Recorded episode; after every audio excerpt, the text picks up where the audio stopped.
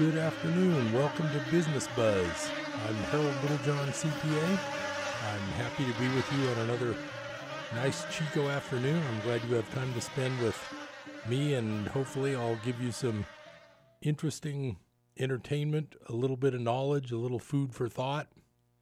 And we talk about Northern California business and business related things. Of course, uh, taxes are part of business. I do a lot of work on taxes, and oh, it's been a long, it's been a long April, but it's almost over now, so that's kind of nice. So now that the weather's getting better, we're back to a normal Chico kind of year.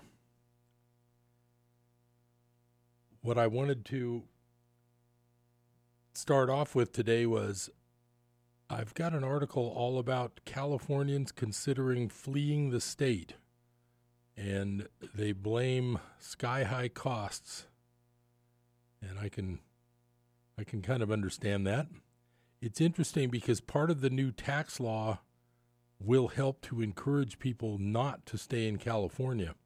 And first, I'm just going to talk a little bit about this article. I know per- people personally who are getting ready to leave if they don't have to stay here for their jobs, if they're retiring. And it says here uh, 53% of Californians polled in this poll say they are considering fleeing, representing a jump over the 49% a year ago. And the chief reason for dissatisfaction isn't wildfires or earthquakes, but housing costs and availability. So, of course, in the in our immediate area, we've got all the housing issues because of the fire and the displacement of people. But just in general, this article talks about uh, it's from the Los Angeles Times. And uh, basically, it says California is a great, great place if you're young and ambitious, and daddy's paying the rent said a professional fellow in urban futures at Chapman University in Orange, California. What I wanted to point out is the new tax law discourages people from living in places like California, especially if they have a decent amount of income. Of course, if you're a state, you want the people with the good income to stay here because they'll be here buying things, spending money, keeping the economy going. Here's the way it works one of the one of the negative things about the new tax law for us here in California is one of the deductions that got limited is the state and local tax and property tax category. It got limited and no matter how much you make or no matter what your other numbers are, the most you can list on that line is $10,000. And that includes property tax paid, plus state income tax. Here's the dilemma. If you are a person with a home in the Bay Area or Los Angeles or an expensive home here in Northern California, and say you paid 800,000, your property taxes alone that you can deduct for your taxes would reach that 10,000, which means that you've already got the 10,000 just in your property taxes to deduct.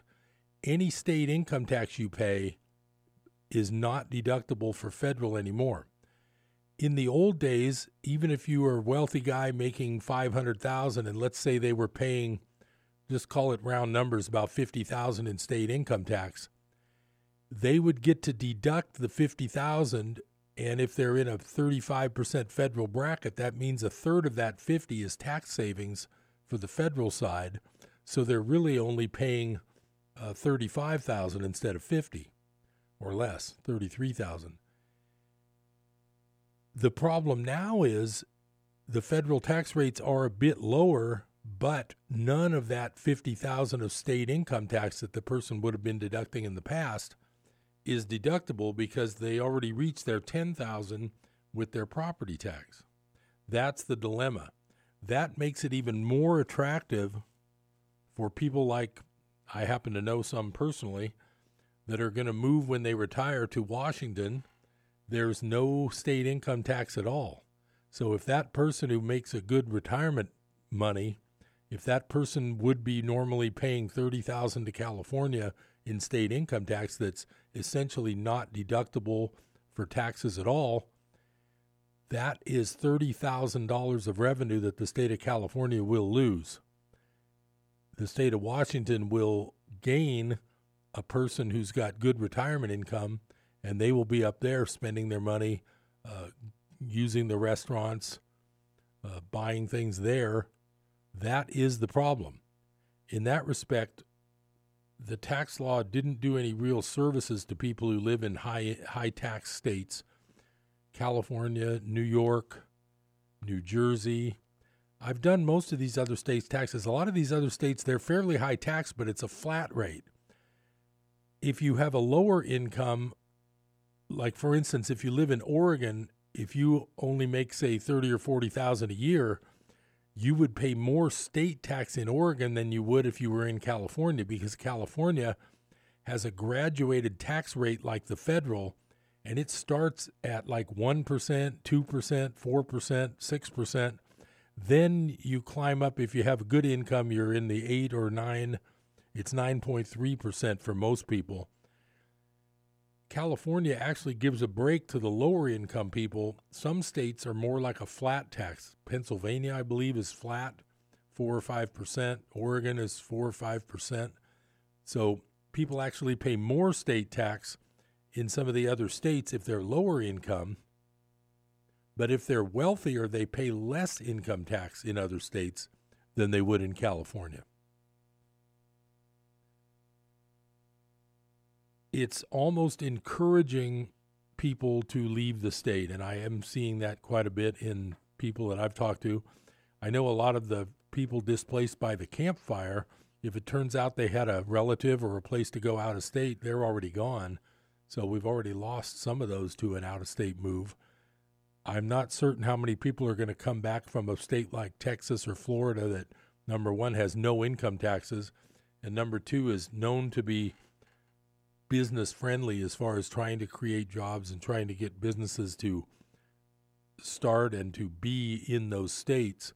So I doubt if there's a lot of people moving out of California to a business friendly place like Texas or Florida and then deciding to move back when their home gets rebuilt or something. I just don't know, but I don't think that's super likely. But it's possible. A- anything's possible. So the verdict is in now the tax season's over, but it is true here in Butte County we are allowed an extra days.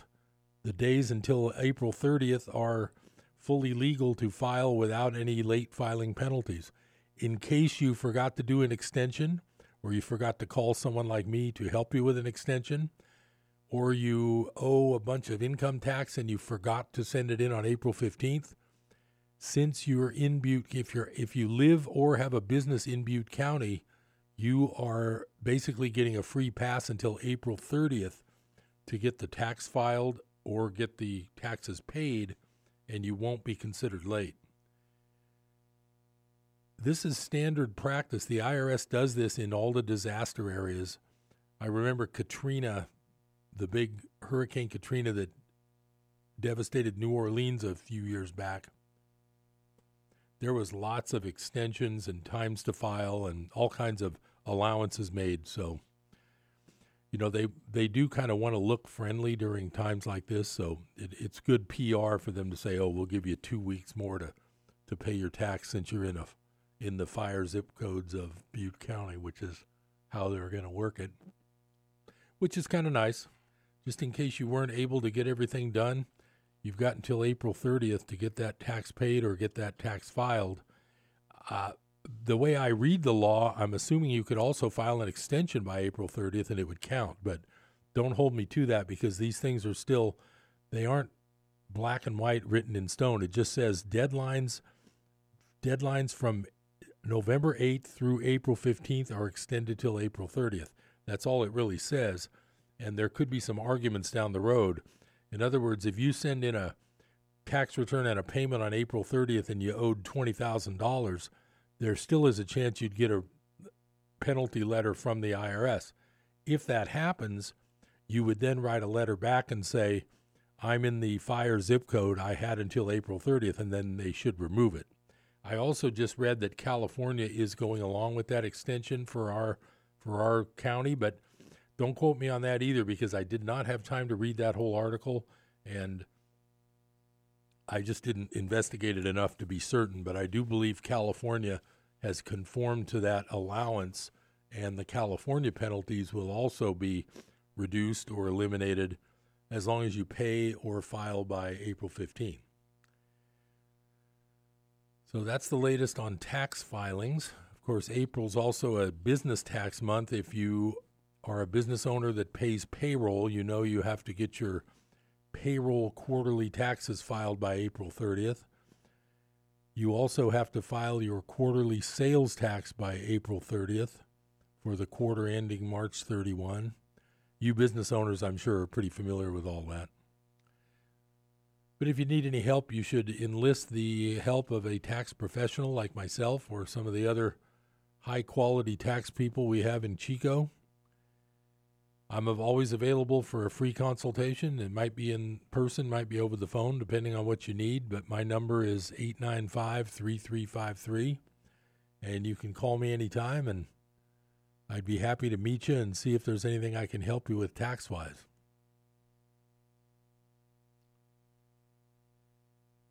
Next topic is the business of being a landlord. I'm reading a article here that I actually got from the Chico Enterprise Record. I'm not sure it was written by the Enterprise Record, but it was in the Enterprise Record. And it's called Rent Control Could Be Back on California Ballot by 2020. And the subtitle is After November Failure, Rent Control Supporters Are Trying Again. If you remember, there was an election uh, ballot initiative in November that would have placed some things on rent control. I can't remember all the details. It did not pass, so that was a bullet avoided by landlords.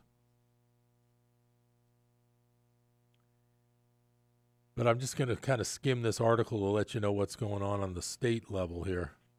It says after a crushing defeat in November, the rent control advocates who brought you Prop 10 last year are back and they're launching a new campaign to get the issue on the ballot as soon as 2020.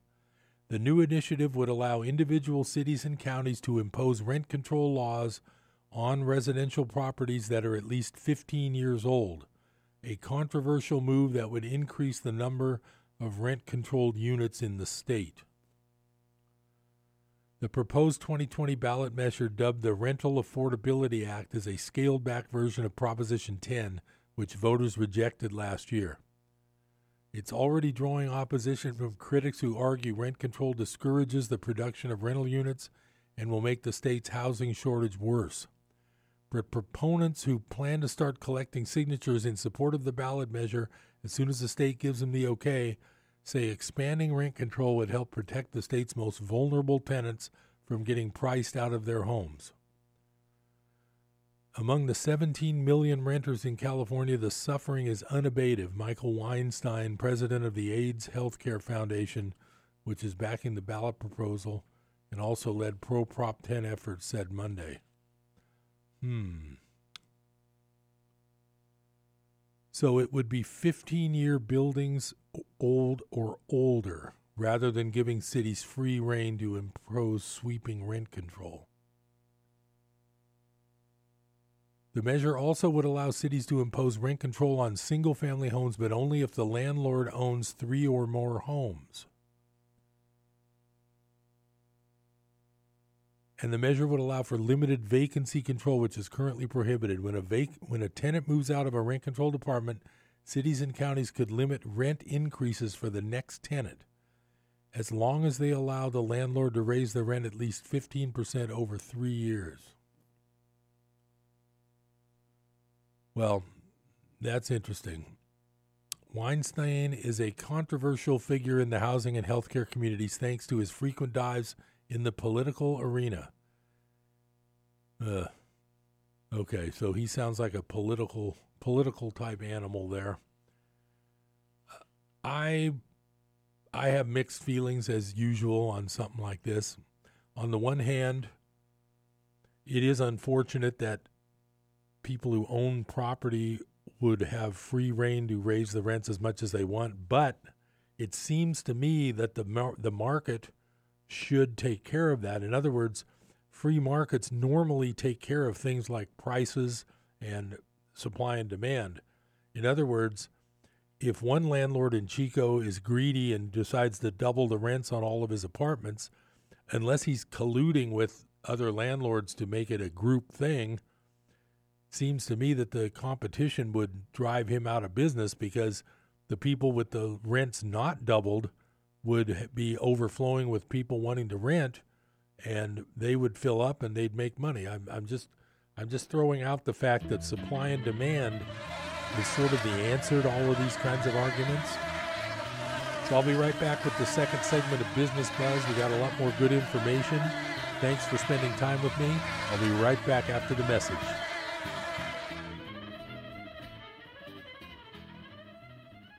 You know, many women fall victim to breast cancer. If detected early, though, steps can be taken toward the prevention and treatment of this silent predator. So schedule your mammogram and have a checkup today. It just may save your life. This message from Priya Indian Cuisine in Chico. They're serving up the best Indian food in town, hands down. Lunch buffet and more, so stop by Priya Indian Cuisine at 2574 Esplanade or dial 530-899-1055. They're open from 11 a.m. to 2:30 p.m. and from 5 to 9.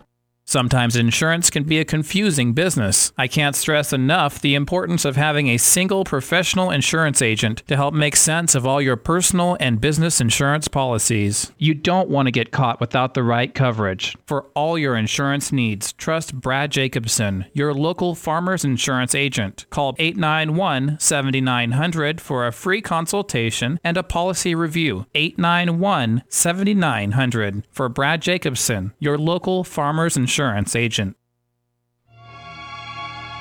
Hello, this is Samantha Landy, and I bring you Psalms of Hope. Heard here on Life Radio every Monday, Wednesday, and Friday at noon. So do tune in and join me for beautiful music and an encouraging word from the Lord. Psalms of Hope with Samantha Landy, Monday, Wednesday, and Friday at noon, here on KKXX.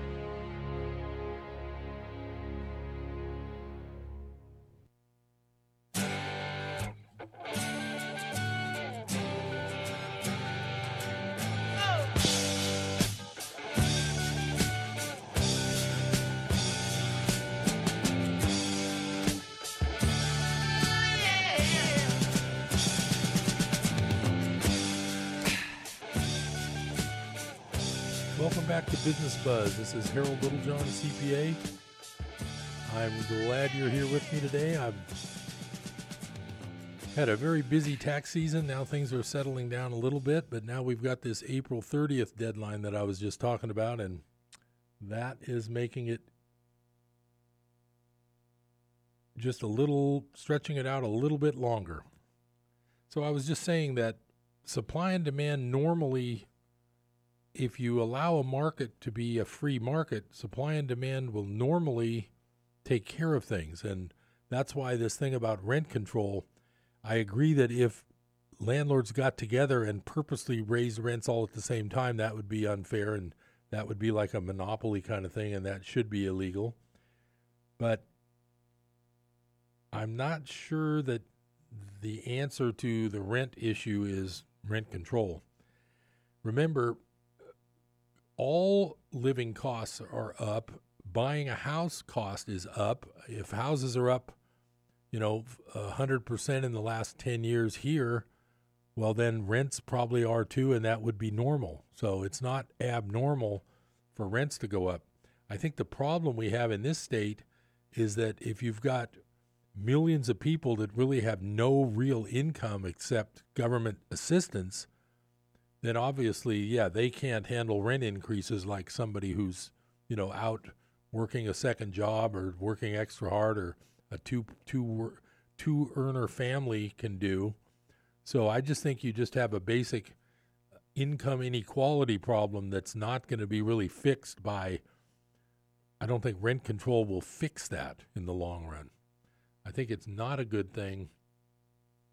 I think it's not a good thing for anybody to be living on a fixed income and then trying to stay living in the most expensive state in the country.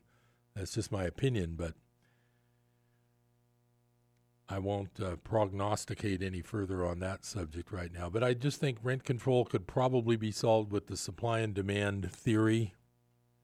If rents get too high, then people look for a place to rent in a different location or from a different landlord.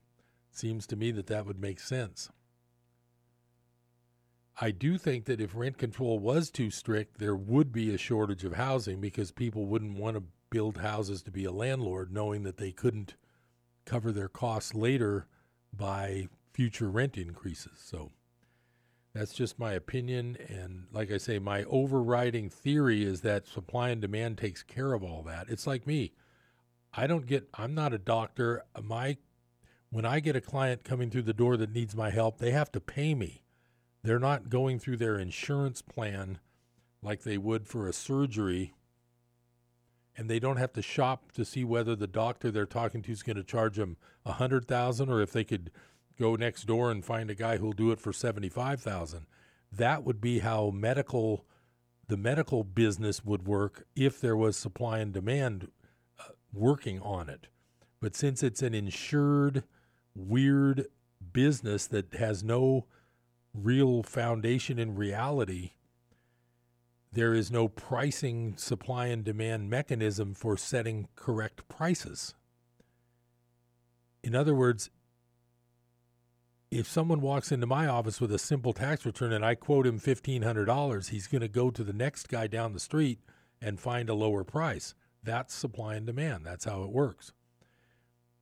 Some businesses aren't really set up for supply and demand, and it's because of like the, the insurance angle the insurance angle on medical makes that not a supply and demand business.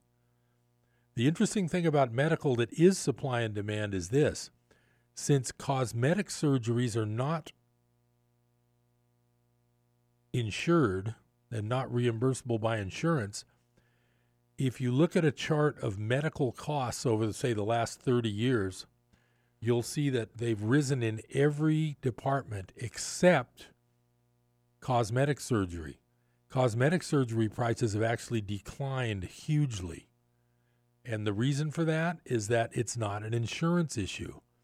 If I if I decide I need a nose job and I go to one plastic surgeon and he tells me it's going to be $20,000 and I go next door and the other guy tells me it'll be 5,000 and he's got the same board certified licenses as the first guy, I might go to the $5,000 guy because I can't afford the 20. That is supply and demand. The problem is, like I was saying with the surgery, if, if you get in an accident and you go to the emergency room and they have to do a surgery on your back, you're going to get, they're going to check your insurance papers and they're going to do you an operation. Hopefully it'll go well. But the doctor might be getting paid 50, 100, I don't know what they get paid whatever it is, it has nothing to do with supply and demand. And it may not have that much to do with the quality of his work. I mean, I'm assuming that bad quality work would be, you know, they they wouldn't stay long at the hospital, but I just believe supply and demand and free markets are really the answer to 90% of all these problems, but unfortunately in our world with all the government regulations, we have we have hardly any free markets. And of course, when I get to talking about gold, which I always I always end up doing, that's again not a free market. But as far as the whole landlord rent control thing, supply and demand, I believe, would fix the situation. Uh, and the more regulations you have, the less supply and demand can take over. And I understand you have to have regulations in things like rentals Otherwise, you'd be like in the 1800s with the rich guys in New York running the tenement slums and uh, having terrible, terrible places for people to live as as tenants, and that wouldn't be right. So there's a mix of regulation, and you with regulation you give up free markets, but I think there's a proper level of regulation that needs to be done. And I'm sure that the whole landlord world is regulated enough to where it's already a semi free market, but not totally. But that's just my opinion. Free markets pretty much solve most problems with all these arguments about pricing and rent control or price controls. Remember, Nixon tried price controls in the 70s and it didn't work. And that was that's like the antithesis of a free market would be a president declaring price controls and no price hikes allowed on anything. Uh, that's that's when it gets really weird. So now I'm going to move on to another market that's not a free market, and it's called, and this is from March 12th of 2019 from my favorite news source. I found it on Zero Hedge, and the, the place that this is from is called SovereignMan.com, and his name is Simon Black, and it was uh, it was uploaded on Zero Hedge on March 12th, so it's about a couple months old now. And it's called Predictions for Gold from a Legendary Natural Resource Investor says here's when you know that you've made it into popular culture. It's when you get credit for a great quote, but no one really knows who said it first. If there's any doubt, people's go-to list is usually either Albert Einstein, Mark Twain, or the former New York catchy, New York Yankees catcher Yogi Berra. For example, there's the quote, predictions are hard, especially about the future, which is often attributed to Berra. And compound interest is the eighth wonder of the world, attributed to Einstein. For Twain, pick a random quote and people may give him the credit. Another guy who has the investing world quoting him but hasn't yet made it into popular culture is legendary investor Rick Rule. Rule is the president and CEO of Sprott U.S. Holdings and an expert natural resource analyst. But Rick's knowledge goes well beyond just natural resources. Regarding economic cycles, Rick has famous, often repeated quips like Bear markets are the author of bull markets, and bull markets are the author of bear markets. In his 40 years as an analyst, Rick has lived through the highly critical, highly cyclical commodities markets. This is a quote Low prices in a sector cause lots of producers to shut their doors. Eventually, supply of that commodity starts to drop and prices level off. Then, when demand eventually returns, there isn't enough supply or companies producing the commodity to meet demand. Prices soar and the cycle starts all over again. Now, I'll point out that the silver and gold mining companies are basically broke because of the artificially depressed prices of their product. It's like if someone came to me and told me, "Well, you can you can you can't charge more than a $100 for a tax return no matter how hard it was to do and how long it took you to finish it." That would be like telling a gold miner what they tell them today. You can't get more than 1300 an ounce for that ounce of gold, no matter how long it took you to get out of the ground, no matter how many trucks and manpower and gallons of oil it took to get it out. So I'll be right back on Business Buzz. We're going to talk free markets and not so free markets. I'm Harold Littlejohn, CPA. Stay tuned. I'll be right back.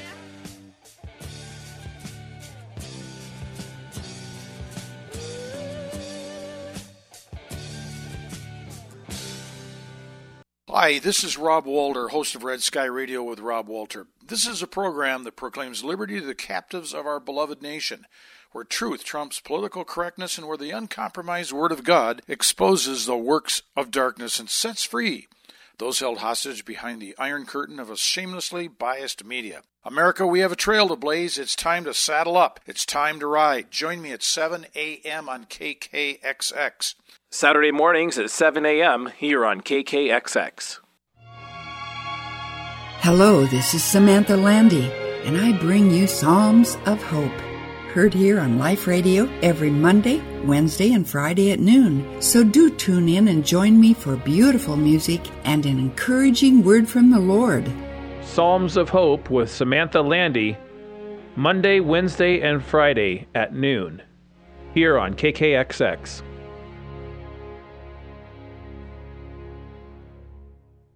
When is the best time to talk to your family about staying in touch during a disaster?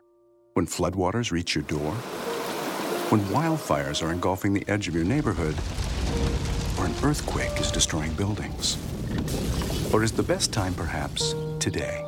During a disaster, you may not be able to stay in touch with your family or friends as easily as you think. Go to ready.gov/communicate and make your emergency plan today. Don't wait. Communicate. Brought to you by FEMA and the Ad Council.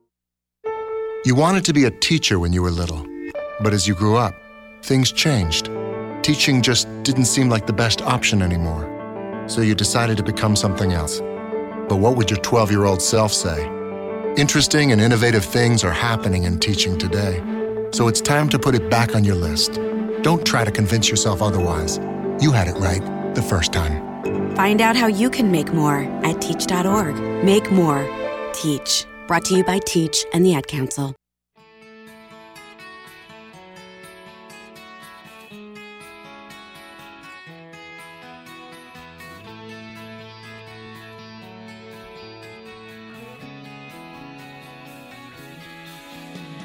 Welcome back to Business Buzz. I'm Harold Littlejohn, CPA.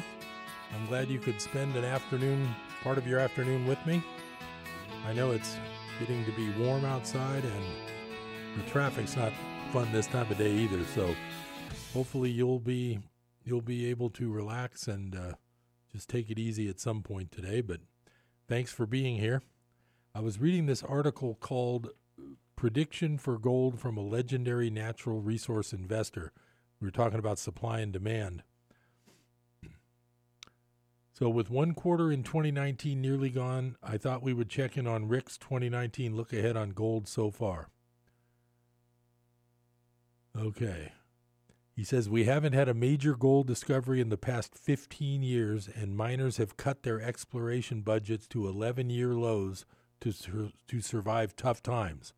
And after a grinding eight year bear market, the gold price is starting to tick up. Remember, bull markets always follow bear markets. Gold is about to get more expensive. Rick agrees. In December, he suspected that a gold market had started or was about to begin. Besides nearly a decade of low gold prices, America's increasing debt will also drive prices higher. We need to ponder the fact that our communal debt, federal, state, and local, both on balance sheet and also off balance sheet by way of entitlements, is estimated by the Congressional Budget Office to be nudging $200 trillion. Meanwhile, household net worth across the United States, assets minus liabilities, not including our communal liability, is about 100 trillion. And I'll mention here that last week I brought up the fact that the entire value of all the real estate in the country is only 31 trillion dollars. So when there's debts of 200 trillion, you know it's it's completely out of control. Simply put, the US has stacked up its liabilities without the assets to back them up. With this much outstanding debt, the US will have to either turn on the printing presses full blast and devalue the US dollar, which would dramatically increase the gold price, or the US could risk a default, which would have investors scrambling away from the dollar and again would increase the price of gold. This growing debt bomb is actually becoming relevant in 2019. Buyers of U.S. government debt like China are getting the picture and decreasing their exposure to U.S. liabilities, and the Federal Reserve isn't buying as much debt as it did in the last decade. Rick sums it up saying, Our ability to continue business as usual is beginning to be constrained by arithmetic. Just last week, Treasury Secretary Mnuchin suspended investments in two federal retirement funds to prevent exceeding the debt ceiling. For all these reasons, Rick's investment solution for 2019 is to return to fundamentals. Quote, I think 2019 will be probably an excellent year to establish positions in investments that one is attracted to on a fundamental fundamental rather than a momentum basis. There's nothing more fundamental than gold. It's been a proven store of value for over 5,000 years.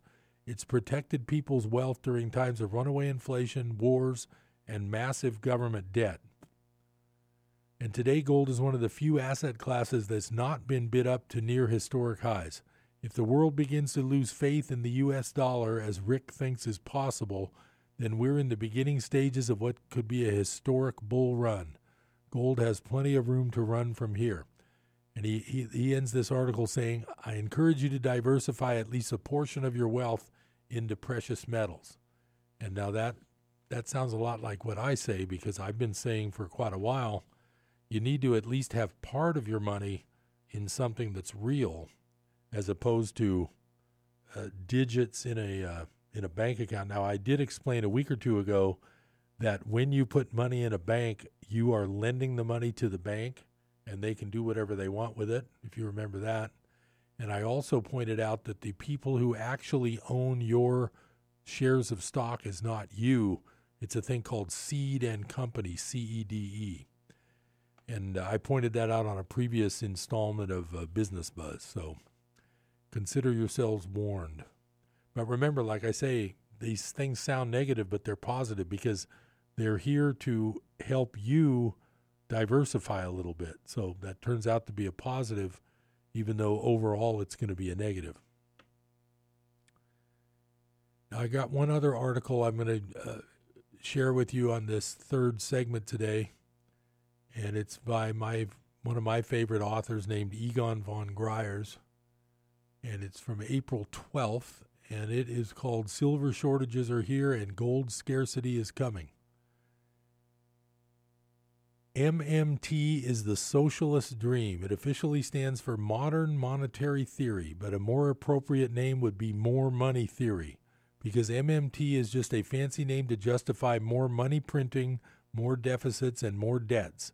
Socialists love MMT because for a sovereign nation, it justifies constantly living above your means.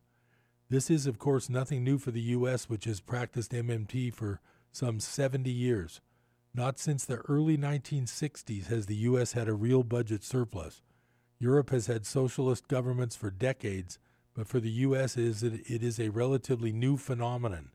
Alexandria Ocasio Cortez has now picked up the baton from Krugman, and Krugman is a famous economist, arguing that socialism and deficit spending is the solution to the U.S. problems and the world's. Then the next paragraph is titled U.S. Uber Spending. Trump, who normally is as far from a socialist as you can get, is nevertheless applying MMT to the U.S. economy by continuing to spend money that doesn't exist. His tax cutting and Uber spending, combined with the imminent downturn of the U.S. economy, will soon put the U.S. in the same category as countries like Italy. That is what is called the largest, called the basket case category where default will be unavoidable.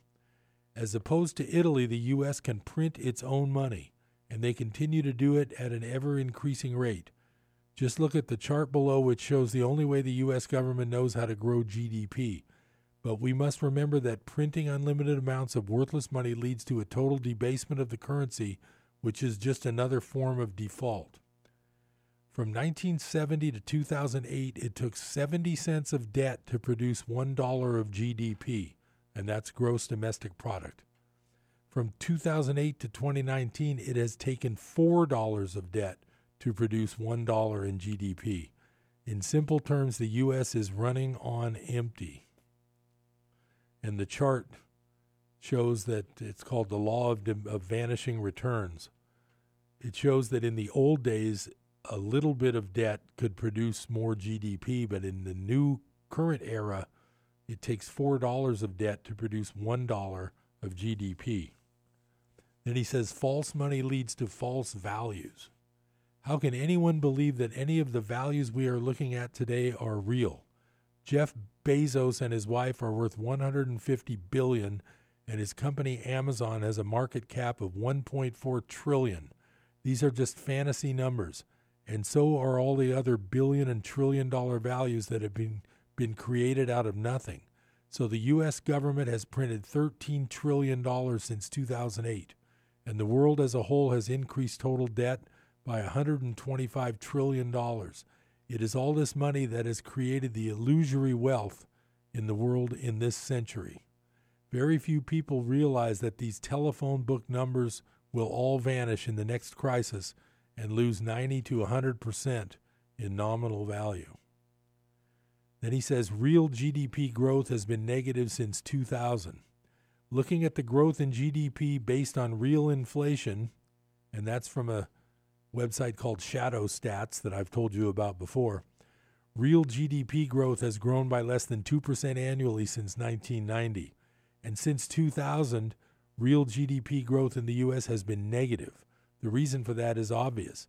The U.S. has printed $4 to achieve $1 increase in nominal gross domestic product, but the nominal figure is totally meaningless since it has only been achieved by printing $13 trillion of fake money that has zero value. How can anyone believe that you can create wealth by just creating money out of thin air? If an individual prints fake money, that would be a blatant fraud and he would end up in prison. So, why isn't it fraud when a government prints money? Well, of course, it is fraud of the highest degree. A country that creates debts and prints money is defrauding its people. But sadly, the people are unaware of the misdeeds of their government. They don't realize that the value of the dollar, pound, or euro in their pockets is declining precipitously. The best way to determine the decline of paper money over time is to measure it against gold. All currencies are crashing against gold in this century.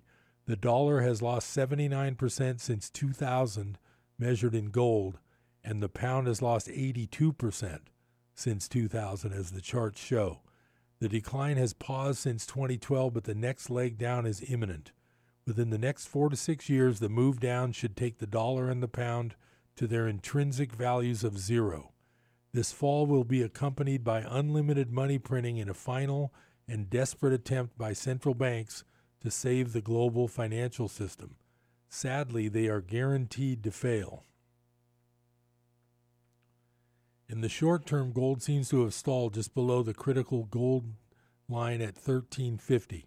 Just like the French did in World War II, the Bank of International Settlements and the bullion banks are defending this line strongly. The Germans pushed through the Maginot Line at its weakest point, and the same will soon be the case with the gold line.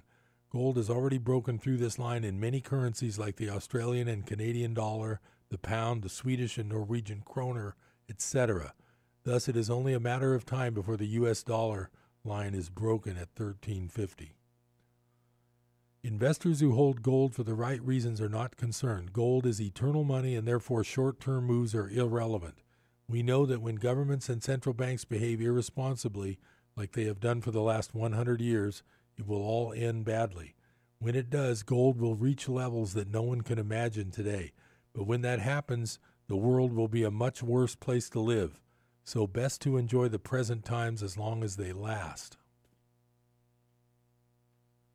The fall of the EU and the euro is inevitable. The unelected and unaccountable Brussels elite is desperate to stop the sinking ship from going to the bottom. They are doing what they can to stop Brexit, just like they have interfered in Ireland, Denmark, Greece, and Italy, but they will not succeed.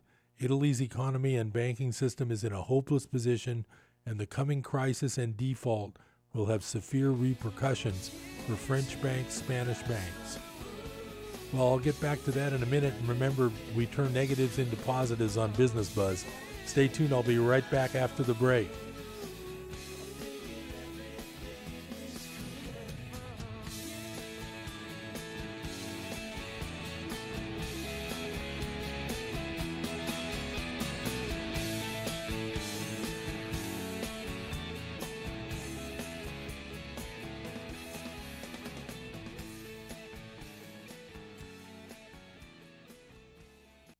Archaeologists find the king who didn't exist.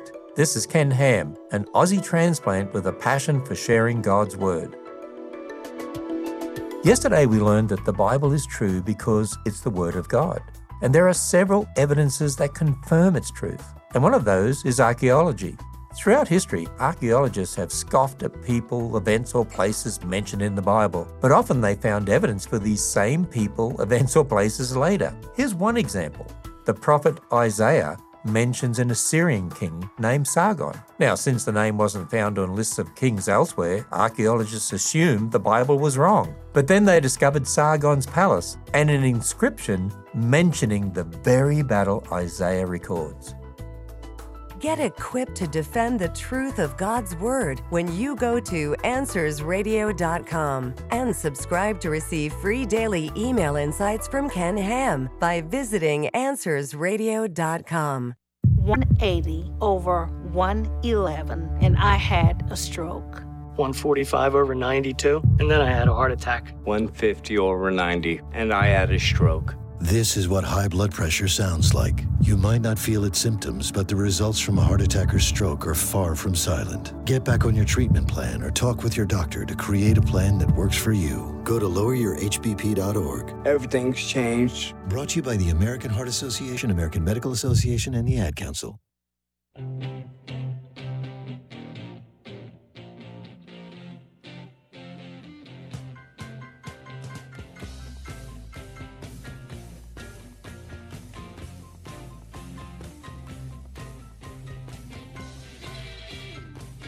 Welcome back to Business Buzz. Now, this last segment is going to be called the salvation segment because we're going to solve our financial problems with a little bit of money insurance. So I'm going to read a little bit more from this article from Egon von Greyerz. I'm going to continue with that last sentence I was on. Italy's economy and banking system is in a hopeless position, and the coming crisis and default will have severe repercussions for French banks, Spanish banks, the ECB, and thus the global financial system. That is one of the potential triggers for the next global crisis, which will be much bigger than the 2007 to 2009 crisis. I discussed some of these issues. And then he says the inevitable global financial crisis is approaching fast. A final hurrah in stocks is still possible. That can finish abruptly or it can take a few months. Once it finishes, we will see the biggest secular bear market in history. Gold's next move up is not far away. There is still a short time when gold and silver can be bought at reasonable prices, but we are already experiencing supply problems in silver, so there is not much time left to acquire proper wealth protection in physical precious metals. Once the paper shorts run for cover and ask for delivery, there will be no metals available. I would advise investors not to wait for that moment. So that's just another article that mentions that you need to have you need to get some salvation from your paper money, and that is to have part of your money in physical gold. That's pretty much the lesson. And I do harp on that because to me it's very interesting that it's very interesting that you can go hours and hours and days upon days, and if you don't listen to anything alternative like me or Egon von Greyerz or Rick Rule or any of the people I quote here, if you don't pay attention to some contrary news, all you'll hear is how safe your money is and how smart you are that it's where it's at. And it's not necessarily the case. Now, the next part of the salvation segment is going to be me reading my favorite book called A Course in Miracles. And this is part of the workbook, and it's lesson 70. And uh, these are the things that if you can get these into your head, it'll really, it can really help you. I get a lot of help from this. It calms me down. It lowers my stress level totally. Not totally, but you know, a long, it goes a long ways toward helping. So I encourage you to pick up this book. It's pretty much free on the internet. Just type in ACIM and you can read the whole thing for free. And this is lesson 70, and it says, My salvation comes from me. All temptation is nothing more than some form of the basic temptation not to believe the idea for today. Salvation seems to come from anywhere except from you. So too does the source of guilt. You see neither guilt nor salvation as in your own mind and nowhere else. When you realize that all guilt is solely an invention of your mind, you also realize that guilt and salvation must be in the same place. In understanding this, you are saved. The seeming cost of accepting today's idea is this it means that nothing outside yourself can save you, nothing outside yourself can give you peace. But it also means that nothing outside yourself can hurt you or disturb your peace or upset you in any way.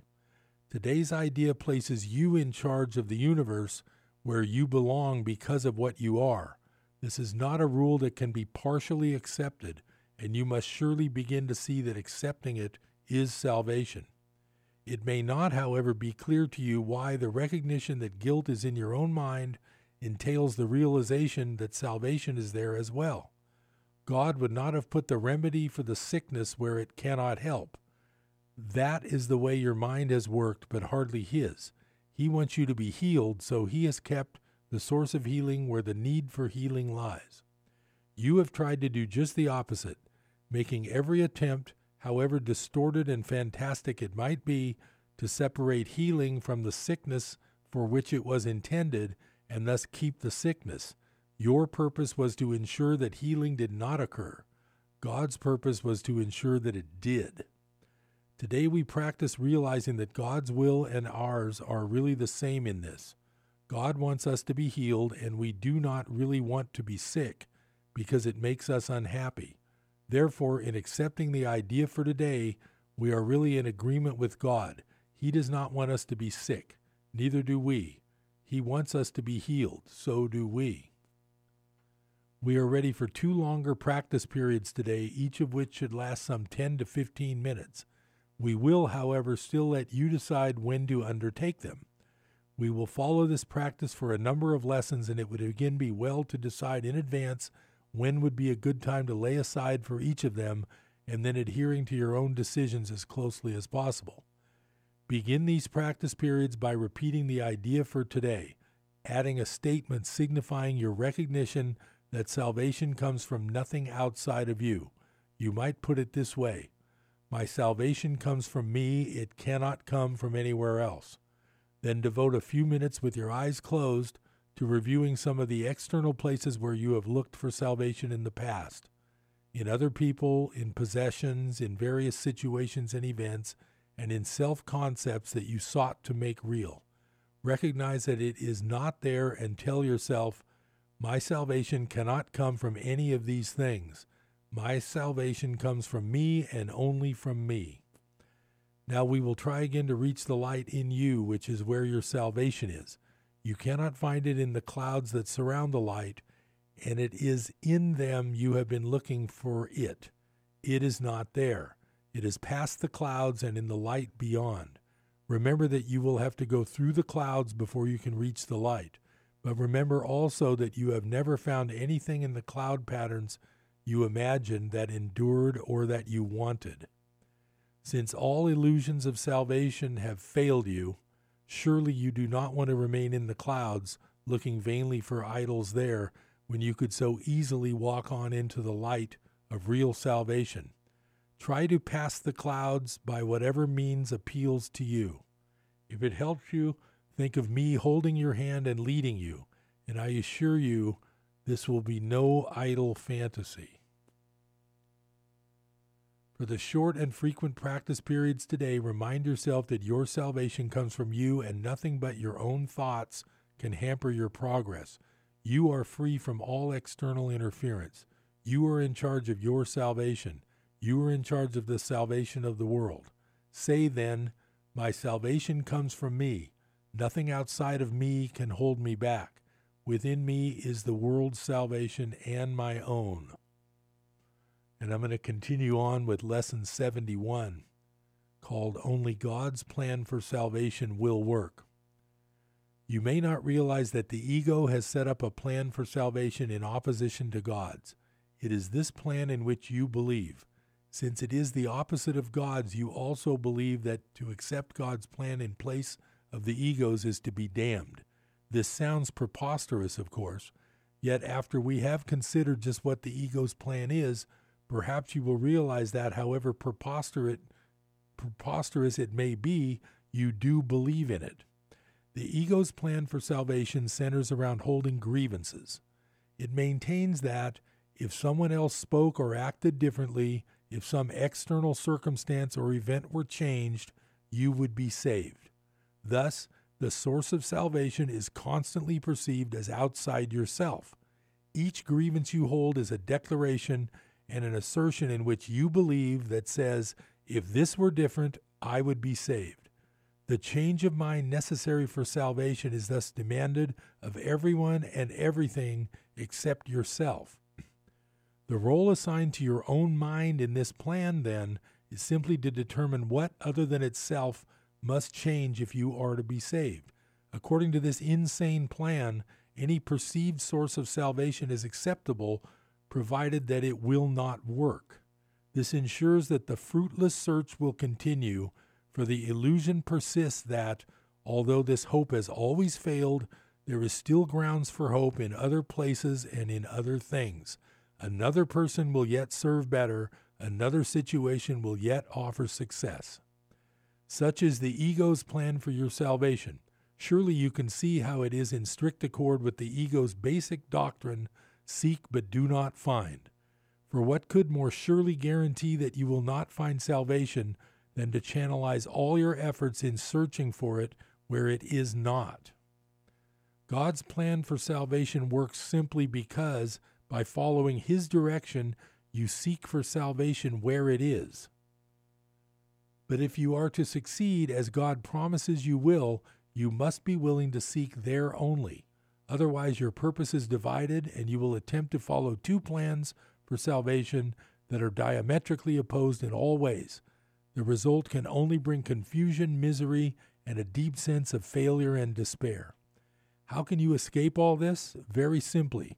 The idea for today is the answer. Only God's plan for salvation will work. There can be no real conflict about this because there is no possible alternative to God's plan that will save you. His is the only plan that is certain in its outcome. His is the only plan that must succeed.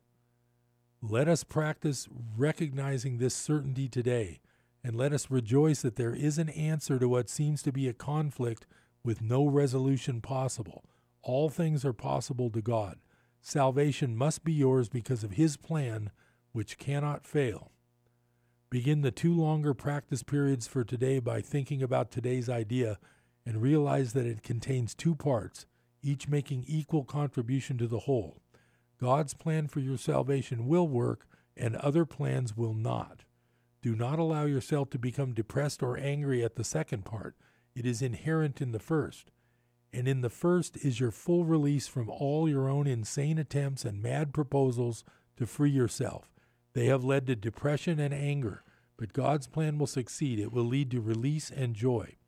Remembering this, let us devote the remainder of the extended practice periods to asking God to reveal His plan to us. Ask Him very specifically What would you have me do? Where would you have me go? What would you have me say and to whom? Give Him full charge of the rest of the practice period and let Him tell you what needs to be done by you in His plan for your salvation. He will answer in proportion to your willingness to hear His voice. Refuse not to hear. The very fact that you are doing the exercises proves that you have some willingness to listen. This is enough to establish your claim to God's answer. In the shorter practice periods, tell yourself often that God's plan for salvation and only His will work. Be alert to all temptation to hold grievances today and respond to them with this form of today's idea. Holding grievances is the opposite of God's plan for salvation, and only His plan will work. Try to remember today's idea some six or seven times an hour. There could be no better way than to spend a half a minute or less than to remember the source of your salvation and to see it where it is. Okay, so that gets that gets a little bit I don't know, almost preachy, but when I read it, I'm reading it because I'm reading it as if it's talking to me. I'm not reading it to you as if I'm teaching. I'm reading it as a student trying to listen to what the book is saying. And this book, of any book I've ever read, has helped me with the goal of the book, which is simply peace of mind. It's not a book to win the lottery, it's not a book to get rich quick, it's not a book to find the perfect partner. It's simply a book to give you peace of mind. And that's really the goal of the whole book. And it's interesting because this whole idea of salvation just means peace. It doesn't mean uh, happiness in the world or you know money or anything. It just means peace. And the salvation is only available inside of you. You'll never find it by looking outwards. You'll never find it by hoping, like that lesson was saying. You're hoping that someone does something, and if they just had said a different thing, you'd be fine. That's the way most people spend their whole day, and that's that's the direction that this book is trying to teach you to realign your thinking, realign your mind. Don't feel like what somebody says or does can influence you at all. That's the whole idea of the thing about Jesus is uh, forgiving. The whole idea of forgiveness in the course is it's not forgiveness because you're better than somebody and you can let them mess up and you'll forgive them. The whole secret to forgiveness in the course is nothing you do means anything. Nothing I do means anything. And in order for the peace to occur, you have to forgive what you see. And you also have to forgive what you do. So, anyway, that's my salvation segment of the hour. I'm glad you spent some time with me today. I'm Harold Littlejohn, CPA. Free consultations, 895 3353. Remember, you have till April 30th, but don't be late. I'll talk to you next time on Business Buzz. See you later.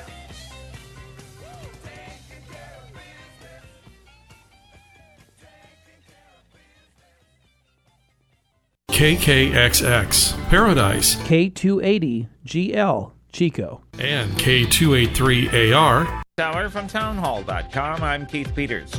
The funerals began today for some of the 320 victims of the bombings of Christian churches in Sri Lanka.